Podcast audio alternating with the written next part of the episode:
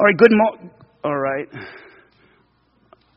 right, good morning, everybody. This is uh, the launching of our series called Modern Day TV Preachers.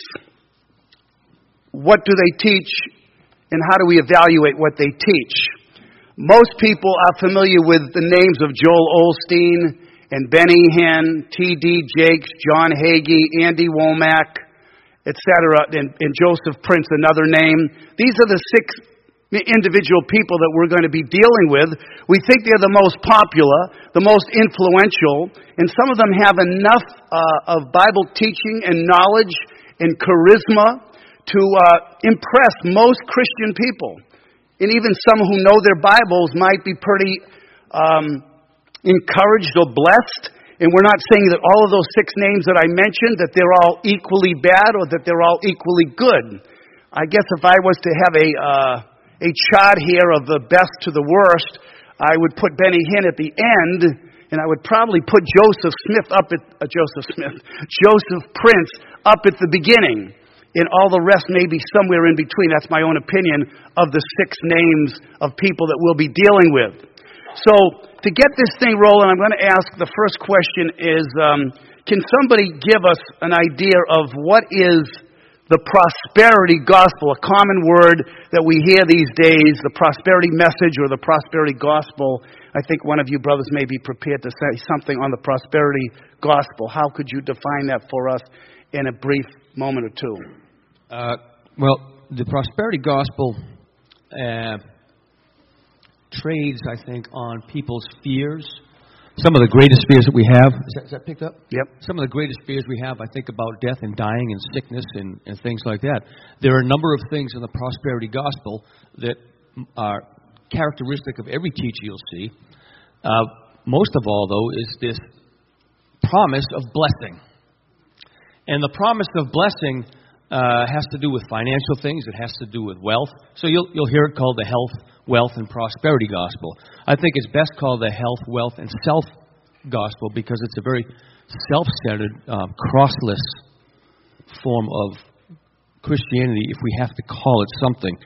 Uh, it was basically a, a, heresy born in the 19th, 20th centuries, uh, and a school of thought called New Thought uh, which was a philosophy that taught that the key to health and wealth acquisition is thinking. So your thoughts, in other words, and this is going to spill over into something that I think Barry is going to cover for us, is the word faith movement. So word faith and prosperity gospel go very much together. In fact, the word faith movement probably came first, and then the prosperity gospel flowed from that. The big problem with the prosperity gospel, of course, is it, in some cases, does all the right things for all the wrong reasons. And uh, as you'll see that over the series of lessons that we'll be doing downstairs, how that applies to the individual teachers. But the prosperity gospel is the good news, so called, that you uh, do not have to be. Uh, you do not have to give into sickness. You do not have to go into. You don't, do not have to go into poverty. You do not have to live in these places because God has something much better for you if you are faithful. One of the founders of the movement put it this way He said that we must avoid words and ideas that create sickness and poverty. Instead, they should repeat God is in me, God's ability is mine, God's strength is mine, God's health is mine, His success is mine, I am a winner, I am a conqueror. Or as prosperity believers summarized it, I am blessed. So when a prosperity gospel person talks about blessing, they're talking about an entirely different thing than biblical blessing and the blessings that God has for his people. And those blessings, again, are financial security, lack of sickness, anything that would otherwise be considered by God's people to be forms of suffering. So it, it is a suffering may take place, but the reason for the suffering take place is for you to recognize God, who in turn then will bless you. The goal all the time is your blessing. And your blessing is not the gospel blessings. Your blessing is not reconciliation with God. Your blessing is not uh, delight and joy in who He is, but rather what you might get from Him. So, in essence, but what you're saying is that this message gives people this, this happy, wealthy um, attitude that hearing the message that they proclaim gives people this sort of confidence that uh, this is a great thing for them. They can be wealthy, they can be healthy, they can be happy, and everything is sort of on the up and up. Another way that I think people have called it is uh, name it and claim it, or or blab it and grab it is another slang expression that they use. And I think I'm going to ask them the next question in regards to this is could somebody define what is this word faith movement that has been characteristic of a lot of the TV preachers? Amen. And it's, it, can you hear me? It's, it's true. I think what Pat was saying is that the word of faith movement might actually be an application of the prosperity gospel. How does one enter into this uh, activity? How do we get what we want, so to speak? What's difficult is that as we studied Word of Faith movement and, and these false teachings, that they don't come in a, a denomination. It's not a there's no hierarchy we can look at or headquarters. There's no statement of faith that says, you know, written down somewhere. This is Word of Faith gospel. So we we learn from the different people through through these last genera- couple of generations what it really entails. So it could be known also as positive confession. You may have heard that term, like Gary said, name it and claim it type thing.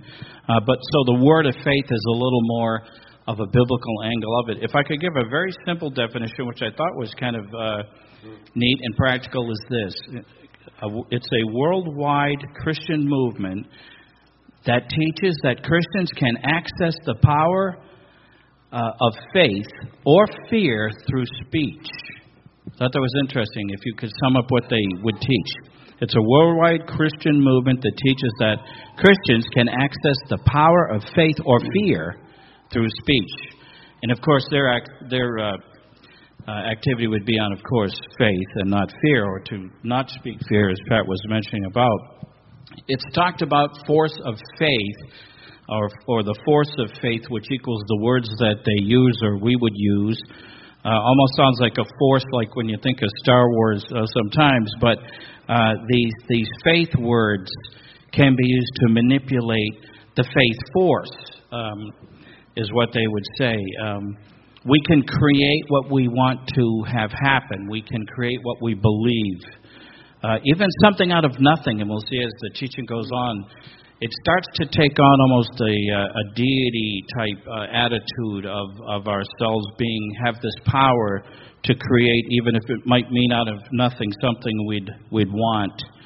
Uh, it is is a manipulation of this force of creation, if you will, that we can manipulate it through our words of faith, through our through our beliefs, and from it could come manipulating uh, the the faith of our faith using force to uh, prosper, to uh, cover illness, business relations, even people, uh, relationships. This uh, word of faith message is usually based upon, and the whole prosperity gospel is based upon very few real verses that are often taken out of context or, or obviously misused. Uh, for instance, uh, the, you've probably heard the Isaiah 53:5, which states, "By His stripes or by Christ's wounds we are healed." And they take that beyond just a salvation through faith and our sins forgiven to take it as far as to say that we are healed to the point where we then can access physical healing at any time, uh, wealth, health, and prosperity, and, and uh, cure of illnesses and uh, disease or whatever we wish. So these things, the atonement of Christ has gone beyond what the scripture says, even to the point where God Himself is subject to the laws of our faith. God has given us the power to uh, even subdue Him in a sense if we have faith that He will respond and correspond to our desires. Um, he abides by our creating these faith works because God intended us, their belief, is that we were intended to be little gods, that we were created in His image. Mm. And so we are like gods ourselves in the verse where Jesus is totally used in a, in a horrendous way when Jesus quoted and said, uh, uh arguing with the, uh, his opponent, said, Is it not said in Psalm 82, Ye are gods, small g, and meaning, of course, judgment and rulers that men would sit in judgment over other men in Israel, they take it to mean that we are literally small gods and that God gave us the ability to act as God. And the irony uh, in concluding this definition is that the irony or, or the sadness of it is that while it seems to elevate men, men, believers, Christians, what it does at the same time is takes down Christ. And that's a, a, a thing you'll see more and more. that the devilish, uh, demonic teaching these doctrines have is it's you'd think, well, that's good. It's lifting up our faith, but at the same time, it's talking about Jesus Himself being subject to things. Not saying that He died for our for His sins, but that he had to die not only on the cross physically, but he had to die spiritually as well. And that Jesus literally was born again himself so one of one of the views which carries through many of the teachers.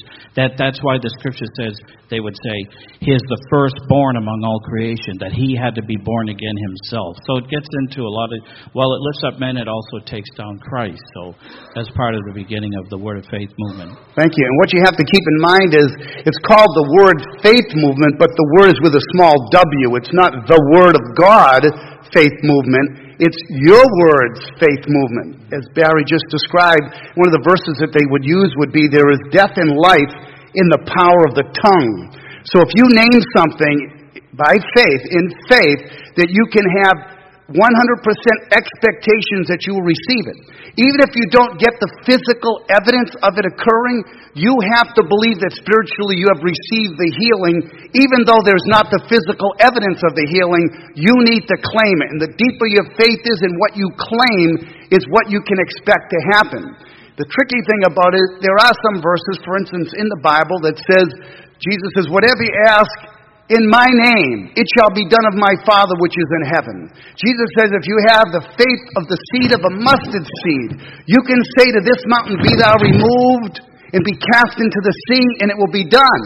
In verses of that sort seem to give incentive for praying in such a faithful way that you have to have the certainty that will be that it will be accomplished because you're naming it and because you're naming the name of Jesus. But one thing I think that is lacking, and I think you alluded to this anyway, is that what we pray must be prayed with the addendum, Thy will be done. Not my will, but thine be done. Because what you want may be very different than what God wants. So oftentimes in this word faith movement, it's very man centered. It's me centered. It's not putting God first and say, God, whatever you want. If you want to send trials, troubles, tribulations, whatever it takes to make me more like your son or to accomplish your purposes, that's what I want. But oftentimes in this word faith movement, and it gets such a big crowd of audience of people following it, is because it gives people this idea that you can have all of these prosperous things in your life. You can be healthy, you can be happy, you can be wealthy, etc., etc., just by naming it.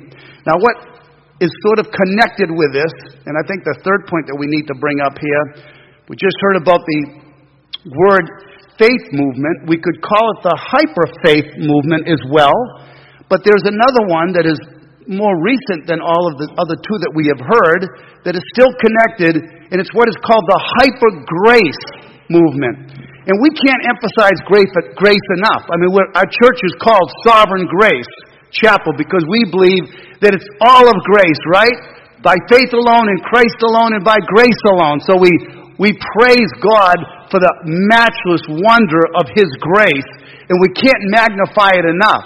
But it can be distorted surprisingly, by ones that might want to push this to a degree beyond the biblical parameters.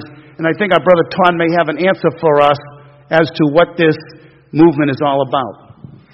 You're kind of like a bad horror movie. Um, the monster motor, motor uh, metamorphosis is into a, uh, a more ugly being, you could say. And uh, uh, what this has, it almost to a hybridization of a prosperity, word faith, and then now hyper grace, or sometimes referred to as a modern grace movement, to the degree that uh, if you listen to the majority of the TV preachers on TBN, uh, I don't have some of the other channels, but I've, I've and trust me, Daystar, Daystar is one of them. Yeah, uh, I've had my fill. I'll be glad when I'm actually done with my responsibility of this I've listened to more TV preachers than I'd like to care to for a long time. Not to say they're all bad, by the way. But the idea, though, is that they speak of this grace movement as being a grace reformation. In other words, I even have a quote for later on when my time comes to talk about Joseph Prince more specifically. They say that uh, Luther and Calvin had it right in relationship to justification, but boy, were they wrong in relationship to grace. Mm. Now, I don't know about you, but when you start throwing out uh, accusations about the foundation builders of a grace movement, and then you contradict them uh, 500 years later or more, uh, that's serious stuff. Um, let me just give to you a true definition of grace. This is from A.N. Hunter.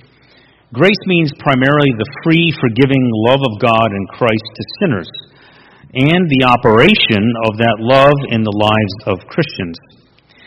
Now, this word operation is critical in relationship to how it is in contradistinction to the hyper grace teachers. They would put, and I'll reread the Orthodox view, and this is not the only definition you would get, but from a well respected theologian. I'll uh, read the part that is true, and then I'll read the part that would be new. Grace means primarily the free, forgiving love of God in Christ to sinners and the finished work of sanctification. So, what does that mean? This grace that they now say is a new grace reformation that the reformers missed out on is a reformation that has that teaches us that there that God's grace is effortless, an effortless spirituality. In other words, the finished work of Christ not only finished in re- relationship to the redemption of our sin, nailing it to the cross, but also a redemption that finishes the work of sanctification. And therefore, what you only need to do, and by the way, they hate the words, and these are biblical words work, strive, obligation. Um, we can name Obedience. Of them. Obedience. Obedience. That's right. Duty, even. They hate those words. They will quickly describe them as works of the law. They will call them heresy. They were saying that you be dead, you are a dead heretic, and so on. So they believe that the atonement includes, and by the way, all three of these perspectives prosperity, word faith, hyper grace, modern grace all, all come down to the foundation of what do you believe about Christ's atonement and its efficacious nature, or what is the effect of Christ's atonement? The person that I'll be talking about uh, will be Joseph Prince, but here's another and this just will stun you. So I think you'll find it fascinatingly interesting. And by the way, I, I, there are people in this church who believe that Joseph Prince and some of the other teachers uh, are good, really great teachers. But by the way, I can fully understand that because I've listened to well over 100 hours of just Joseph Prince himself. And unless you listen to over 100 hours, it will be difficult for you to occasionally turn on a station like TBN or Dayspring and pick up on the false teachings. But it has a great foundation in terms of, I'm saying terribly, that is like leaven that is seasoned within what they say throughout. And by the way, grace from a doctrinal perspective is everything. Everything. So this man, well, actually, here's, here's one grace teacher, a former grace teacher. He says, Grace only empowers us to do things. It never tells us, I'm sorry, let me reread this. Grace only empowers us to do things. It never tells us not to do things. Therefore, they treat the words of commands from Christ Himself as being law. Can you imagine that? Pastor Clark Whitten, a professed, professing uh, hyper grace teacher, if you teach grace, that includes an ongoing process of sanctification. You are preaching behavior modification. You are in the sin management business. You are propagating the same murderous lie that Luther and Calvin did. Wow. So, um, right here, right now, we're talking about the general subject area of three of these uh, belief systems. Um, but I'll be doing um, Joseph Prince in the future, who is a hypergrace preacher. Yeah, some of us may not uh, be old enough to remember. Um, we're talking about TV preachers, and you might want to ask the question well, when did this movement of TV preachers start? Uh, back in my day, in the 50s and 60s, there were no TV preachers until the first one that really came on the scene, you could say, would be Billy Graham in the Billy Graham Crusades. And some of you might remember that. I would say in the late 60s and 70s, particularly in the 70s, it became very popular in the 80s. And he had crusades all over the world, various countries, third world countries. He was received very well, had a wonderful music ministry, great singers, uh, popular celebrities giving their testimony, some of them very powerful and real, and we praise God for that. And uh, no problem there. So we're not saying that anybody and everybody that's on the TV that's a preacher or teacher is bad. We're not trying to categorize everybody. I could name off the top of my head probably a half a dozen other very excellent preachers, gifted and knowledgeable in, in really expounding the word that are TV preachers as well. So we're not trying to castigate all TV preachers. So keep that in mind. We are selective on who we have chosen to really hone in on. But uh, in, in, on top of the Billy Graham crusade movement, if I can call it that, TV movement of preaching, it seemed to me like in the early 70s, PTL came on the scene. How many of you remember PTL? Uh, remember what that stood for? Praise the Lord. And who started that?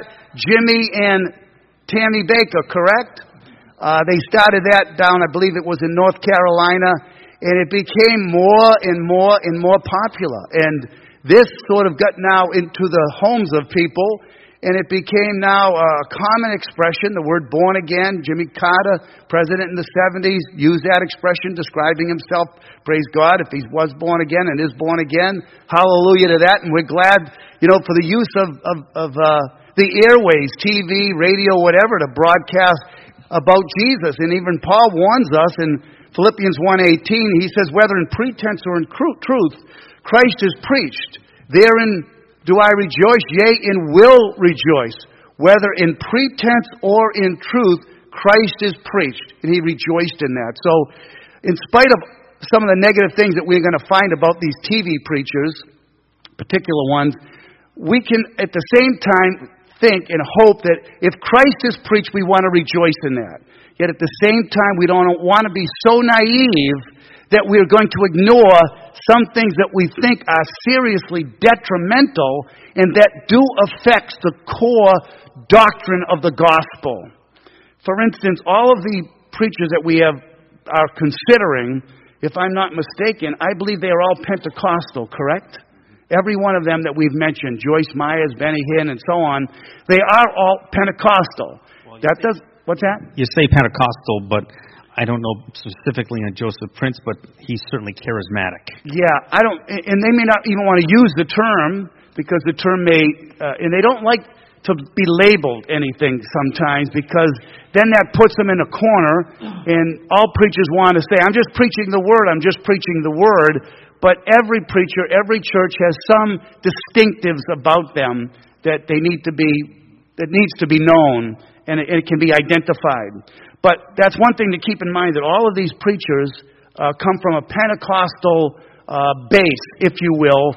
So the, the attraction is going to be primarily the people that are in the Pentecostal circles, and then maybe some that are leaning in that direction because everybody wants to get the most out of God that we can. I think we would all agree with that. We want to serve Him the most, we want to love Him the most, but I think in these cases, we're hearing super sensationalistic, dramatic language that is really out of bounds of the scriptures.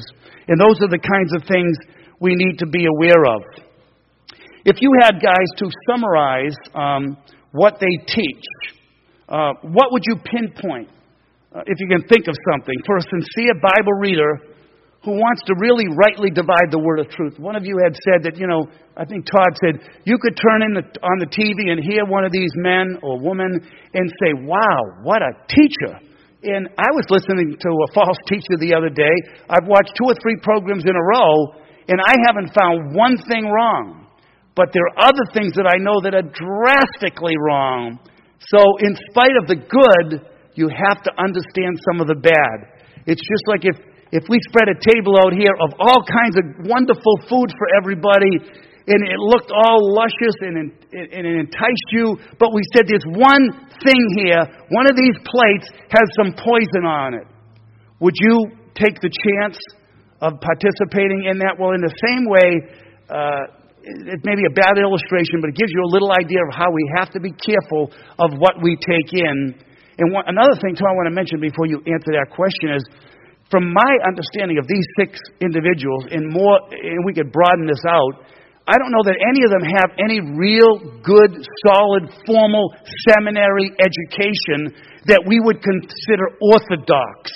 Now, we know that they're all non reformed, so anyone who has a reformed bend on Scripture would obviously have difficulties with a lot of their understanding of pneumatology, that is, the Spirit of God, how the Spirit of God operates, the speaking in tongues, the baptism of the Spirit, how water baptism fits in with the baptism of the Spirit, and all these other kinds of things. But there are important critical things that I think we do have to look at that are non negotiables, like the deity of Christ, the nature of God, who exists as a Trinity in three persons Father, Son, and Holy Spirit, equal in substance and in power. So these are the things that we all need to be educated about biblically. Coming to a good, sound church that teaches these things can help anybody, either listeners to this, these, these messages or church folks here. It's important that we have sound doctrine so that we'll be no more children tossed to and fro and carried about by every wind of doctrine, by the sleight of man and cunning craftiness, whereby they lay in wait to deceive. So let me put that question out. What would you pinpoint, do you think, if you could, brothers, uh, say something about what you think would be something that a sincere Bible reader you could pinpoint for them to be aware of. Well, let me give you an example. I'll be talking about Joel Osteen next week. Joel, Joel Osteen. You know Joel? Does anyone not know who Joel Osteen is? Yeah, that, that, that, that was his big book. Uh, and the thing about Joel Osteen is he appeals to such a wide variety of people, and for a number of reasons. Because uh, he's very American, and he looks like he's a very good-looking guy. He's got a beautiful smile. Uh, he dresses great. He's got nice things. I mean, he fits in so well. He has a pretty wife too. Got, yes, he does have a beautiful wife. Uh, so you know he's you know he's, he's Mr. America out there. Uh, but let me tell you something that he said, and this is what you need to be able to discern. You know people that listen to these people, whether you do or not. And some people here may listen to these people and haven't, as been said, found things yet. Uh, their great skill is the use of Scripture to promote their point of view. Joel Osteen wrote The greatest key to living a life filled with God's blessings and favors to keep God first place in your life. When you put God first and make it your highest priority to please Him, you can expect to have a blessed, fulfilled life. Scripture states God is a rewarder of those who diligently seek Him. Now, that sounds like a use of Scripture that would promote his point of view. And, it, and he genuinely believes that. And the question is, how many of us would be able to take that verse and say, wow, God is a rewarder of those that diligently seek Him? The problem is, Joel Osteen has left out the entire context and meaning not only the book of Hebrews, but the grand narrative of Scripture. That's the main problem with all of these preachers, by the way. They have no overview of what Scripture is actually about. Mm. Ask yourself, do I know what Scripture is about? If Joel Osteen would have kept going, he would have encountered verse 13 of that same chapter. These all died in faith, not having received the things promised. Okay? It is that easy to spot uh, some of these things. So, uh, they are intent upon finding Scripture, and who doesn't want good Scripture? Which person doesn't want Scripture, God's authority to say, "Hey, I, I can pursue these things. I've got God's, I've got God's smile on this." God is a rewarder of those that diligently seek Him. And so you take that, you put it in the context of seeking blessing and seeking, even the reason for seeking the blessing, uh, seeking the blesser, ultimately is to get the blessing. So that is, uh, I think, Joel Osteen's uh, main problem. And He's, he's got others as well. But as Gary was saying, you, you may have to listen a little bit The thing is, you listen to someone and you like them, and then all of a sudden they say something and you don't know that it makes sense or not. What about you guys? Do you have anything you want to pinpoint? Well, I, I was just going to say one of the things that I see uh, is the denial of any suffering. That any, any Mm. suffering that comes is from Satan. Uh, it's never God's purpose to use suffering in your life. He does not bring it. I even heard some quote. Uh, one one of the uh, pastors or teachers said that anyone who teaches that God has brought suffering to your life to help you is a lie of the devil himself. Uh, so one thing that I see is the problem then without if you don't receive blessings or prosperity, it's you're the you're to blame for that. In other words, three basic reasons why you don't receive the blessings or suffering comes to you. One, there's sin in your life, so you have to find that.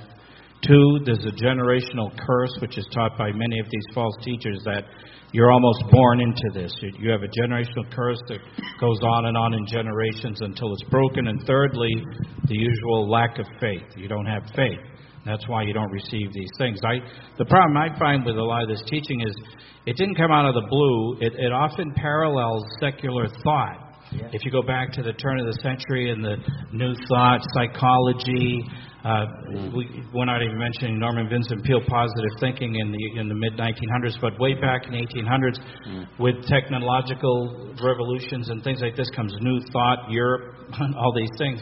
So they're not accidental coming along together. But the problem I find biblically is that when you look at these belief systems, they're almost resembling witchcraft, and I don't mean to be all crazy emotional. I mean it truthfully. That when you look at witchcraft in Scripture, it's a it's a mixing and a matching and a recipe type thing. And so when you see the false teachers, they develop recipes. You do this, God does that. We're making God at our disposal. We're using Him as our bringer of what we, we in a sense, making ourselves what? Who said that? Who said, I will be like the Most High? Who said, I will sit in the assemblies of the north? Our enemy, our great deceiver. And guess what the teachings are all about? Us ascending up and up. Todd? Yeah, I have uh, definitely words of caution. Um, if someone tells you that they regularly talk with God verbally, Mm. run as fast as you can. Um, I could go through the scriptures with you and show you the exact responses that uh, characters within the Bible have in relationship when the glory of God has been revealed, and it's not a casualness to it. Certainly, there is not. Um, scary thing about Joseph Prince, 1997, he said that his whole hyper grace thinking, modern grace thinking, came from a vision, or I should say, a word from God. He says, quote, God told me, son, you are not preaching grace. You are attempting to balance grace with law. And the moment you balance grace, you neutralize it. If you don't preach grace radically, people's lives will never be radically blessed and radically transformed. Unquote. And so his theology started out with God speaking to him. That's a problem. Because I trust in the living, breathing Word of God as my guide alone. And even if there are experiences that are unexplained, that Christians, even who I respect, and I've had Christians who I respect have told me that God had spoken to them, we also have to recognize the counterbalance of that when Ezekiel said, um, How did it go? Um, he said, I can't remember the text now, but he condemns the false preachers for giving a word of God, which, course, Ezekiel is saying to the false preachers, You hear nothing, quote unquote. And so is Joseph Prince hearing nothing. Um, it's hard to quantify that, isn't it? But the idea, though, is, is what is the foundation of truth and our understanding of God, and the, and it comes with uh, the fact that what does God and what has God said has always been the core belief of the church that we don't go on feelings, we don't go on uh, mystical experiences, and these things are to be avoided more than invited. Secondly, if there were someone to ask me about uh, what suggestion would I have for not falling into errors like this, um, and to learn more about errors like this so I won't fall into it or be able to teach other people concerning it. Uh, I would say study the atonement and, and is, is the best thing any new Christian can do, and restudy it any old Christian can do. Because there is the basis and the, the ground and foundation of our faith. And if you can't articulate the atonement, and I, I, I recognize in church there are those who are more gifted than others. I totally understand. I recognize that the Bible speaks of those who are weaker and those who are stronger in the, in the faith, those who are more spiritual and less spiritual in the faith. But strive, brothers and Christians, to know about what Jesus has accomplished on the cross. And that is the best advice I can give. I just wanted to say that it, I wonder if anyone ever said to someone like Joseph Prince, Joseph Prince, God spoke to me. He wants you to shut up. You know, God spoke to me. He wants you to be quiet. Mm-hmm. And the fact is, that's in Scripture. The last point that I want to make about Uh, any of these is you will never see expository preaching. You will never see these preachers go through a book of the Bible. You will never see them take a verse and, and work through it. You'll only see them take verses and plug them into whatever it is they're pushing and peddling that day. So be keenly aware of that as well. It just piggybacks on what you're talking about. They do not, in any way, shape, or form, give a comprehensive understanding of about Scriptures. What you see in this church faithfully is expository preaching. You won't get that. Amen. Mm-hmm. Well, let me just close by saying next week we're going to continue this series. And the first one's going to be Joel Osteen. Pat will be taking that up. So come on downstairs at 930 and then each week we're going to take a different one. After him will be Joyce Myers, then John Hagee, et cetera, et cetera. We'll do all the six of them in the upcoming six weeks. They'll all be recorded. They'll all be on our church website. But in conclusion, I just want to say this is what the Apostle Paul says. We preach not ourselves, but Christ Jesus as Lord. In Colossians, Paul says that in all things he must have the preeminence. Not the Jews, not Jerusalem, not the Jews going back to the land. What is the highest priority in all preaching and teaching is Christ in Him crucified. So we want to exalt the name of Jesus in everything that is taught has to be under the umbrella, as Paul says, to the, unto the glory of God by us. And that's what the, you could say the target of of biblical preaching is that to God be the glory. And the way God gets the glory is by us magnifying His grace of what His Son has accomplished for us. He died for sinners on the cross. If people repent and believe from their heart the message of salvation, they are instantly born of the Spirit with life from above. They're sealed with the Holy Spirit of promise. They're, as believers now in Christ, entitled to take an outward profession of being water baptized. They should join themselves to a local church of believers in a formal fashion, and they should go on together in unity with brothers and sisters, obeying the Word of God, reading it faithfully, praying to God, believing that God hears our prayers. Whatsoever we ask, we ask in faith. Yes, He will hear us but he'll answer it according to his purposes, not my purposes. So we want to say, not my will, but thine be done. Look at, we don't want to cross, come across either as it's just all negative. We're not trying to paint everybody and all these men as being bad. I would love to sit down and have a cup of coffee with Joel Osteen. He seems like a pretty neat guy. I really like his personality. He seems very friendly and outgoing. I, I think he's a very lovely individual person and maybe a believer as well. People can get confused. I can imagine what would I be like if I had 40,000 people coming Joel Osteen was the first one to open up Yankee Stadium in uh, the Bronx uh, about four or so years ago, before the Yankees even played in the stadium. They had Joel Osteen. He filled the stadium up. What are people listening to? What is drawing them? Well, we can't go by the fact that big crowds go or that they're being drawn. We want to have the Holy Spirit draw people to Christ, right? And come to faith in Him. And when you come to Christ and know Him, whom to know is life eternal. And what a difference that makes when Christ is living and dwelling in you. So we want to preach, like Paul says, we determine not to know anything among you except Christ and Him crucified. It says in the book of Acts 20, verse 21, how that he went about preaching and teaching, both to the Jews and to the Gentiles, repentance towards God in faith towards our Lord Jesus Christ. Repentance.